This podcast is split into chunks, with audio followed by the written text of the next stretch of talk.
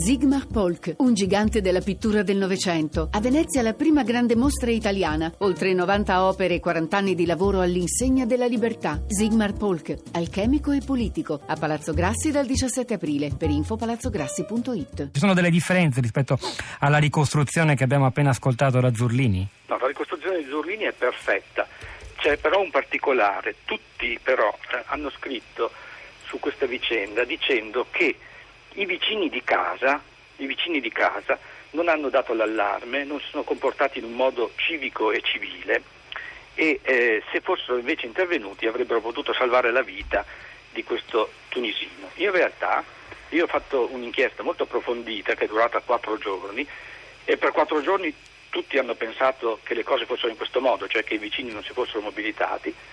Alla fine io ho riportato un quadro completamente diverso, perché ho tutte le schermate delle telefonate che sono state fatte al 113 e al 112 e alle 0.36 un vicino ha chiamato la polizia, il 113. Il 113 gli ha detto: non siamo di turno noi, è di turno il 112. Alle 0.37 è stato chiamato il 112. Il 112 è stato chiamato ancora diverse volte, tanto che io ho davanti il WhatsApp di un vicino che dice: dunque ho chiamato 2 minuti fa e il carabiniere si è arrabbiato perché stiamo chiamando in continuazione, che non hanno, l'italiano quel che è, tante pattuglie libere. Gli abbiamo detto che sicuramente c'è un morto. La cosa strana è che quando loro hanno chiamato il 112 non ha risposto il 112 a Parma, ma il 112 di un paese della provincia che si chiama Langhirano.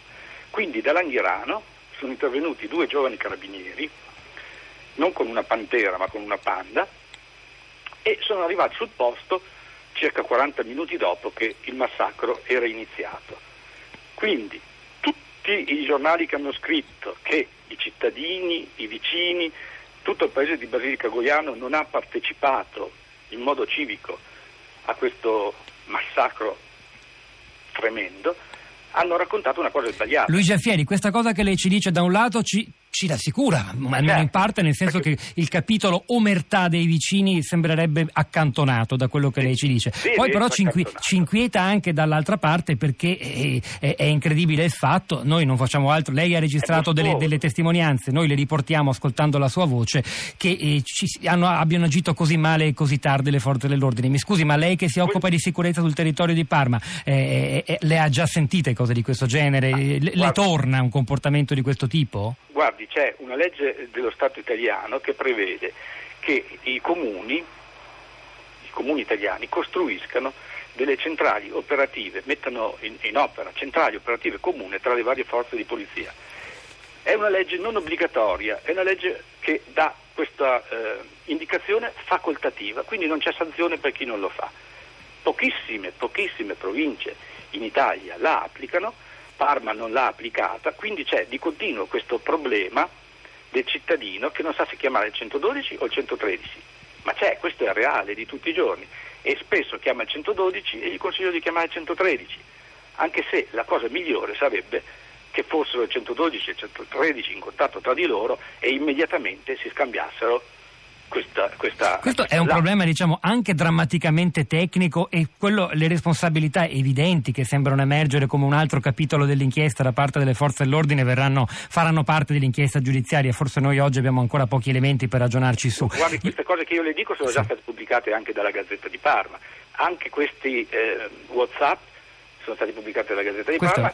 E anche le schermate io ce le ho nel mio ci fidiamo assolutamente, era solo per dire che poi si tratterà anche di seguire, di capire davvero cosa è successo. Più in generale, poi vengo da Anna Maria Rivera, la cittadinanza del parmense, insomma, di Parma e dintorni, qui siamo in provincia a pochi chilometri dalla città, che rapporto ha da un lato col problema sicurezza? Noi ci siamo occupati tante volte, anche recentemente, dell'allarme sicurezza nella provincia italiana, soprattutto quella più ricca, che spesso si sente insidiata dalla presenza di malviventi, per lo più di origine straniera, est europea, a volte esagerando anche con la propria percezione il numero reale dei reati che vengono commessi. Qual è la situazione e qual è anche il rapporto tra cittadinanza e forza dell'ordine? So che lei si è occupato anche di sicurezza partecipata, un'espressione... Interessante. Guardi, Parma è 96esima in Italia per la sicurezza. La classifica del Sole 24 Ore, la classifica non del Sole 24 Ore sulla sicurezza nelle varie città dice che Parma è 96esima in Italia.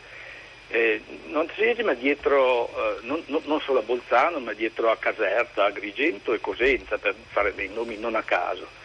E quindi la situazione è molto grave, è veramente molto grave, e al punto è grave al punto che i cittadini di Parma siano un po' abituati a subire i furti nelle case, ad essere scippati, a subire le truffe. Ecco, io ho avuto i ladri in casa 3 mesi fa e mi sono talmente arrabbiato che il giorno dopo, insieme ai miei vicini, abbiamo fondato un comitato. Allora, questo comitato in poche settimane è arrivato ad avere migliaia di persone che lo seguono.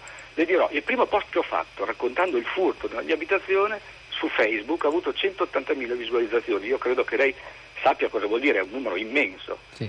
E io ho capito che c'è uno scollamento tra la realtà e le statistiche, uno scollamento totale tra la realtà e le statistiche.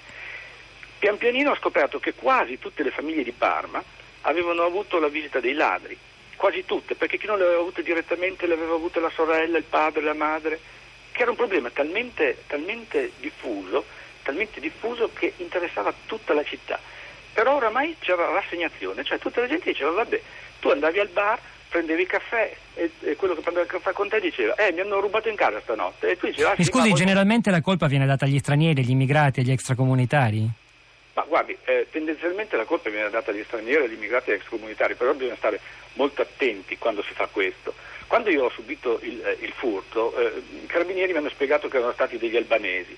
Nel mio primo post, quello che ha avuto tutte quelle visualizzazioni, ho detto però attenzione, non è che perché sono venuti degli albanesi a rubare in casa mia tutti gli albanesi sono dei ladri, perché io conosco degli albanesi che sono delle persone molto corrette. E non abbiamo molto tempo e io voglio sentire la storia e la testimonianza di Gentiana Limadi, però so che su quello che ci ha appena detto Anna Maria Rivera voleva reintervenire, e gli chiedo di essere molto sintetico, Luigi Alfieri, che su questa vicenda ha fatto una sua personale inchiesta anche da esperto di sicurezza. Alfieri, la prego, in breve se può. No, io ho sentito i vicini. Sì. Quest'uomo, mentre veniva torturato, si sentiva sottoporre 2 domande: dov'è la roba, dove sono i soldi? Dov'è la roba? Dove sono i soldi? Io penso che quando loro dicevano roba intendessero droga, e quando loro dicevano soldi intendessero i soldi ricavati dal provento della droga. Quindi questo delitto va inquadrato tra i casi di malavita organizzata dedicata allo spaccio. Qui è importante dire questo, perché per molto tempo è stato dipinto come una cosa relativa a una questione familiare e di pigione.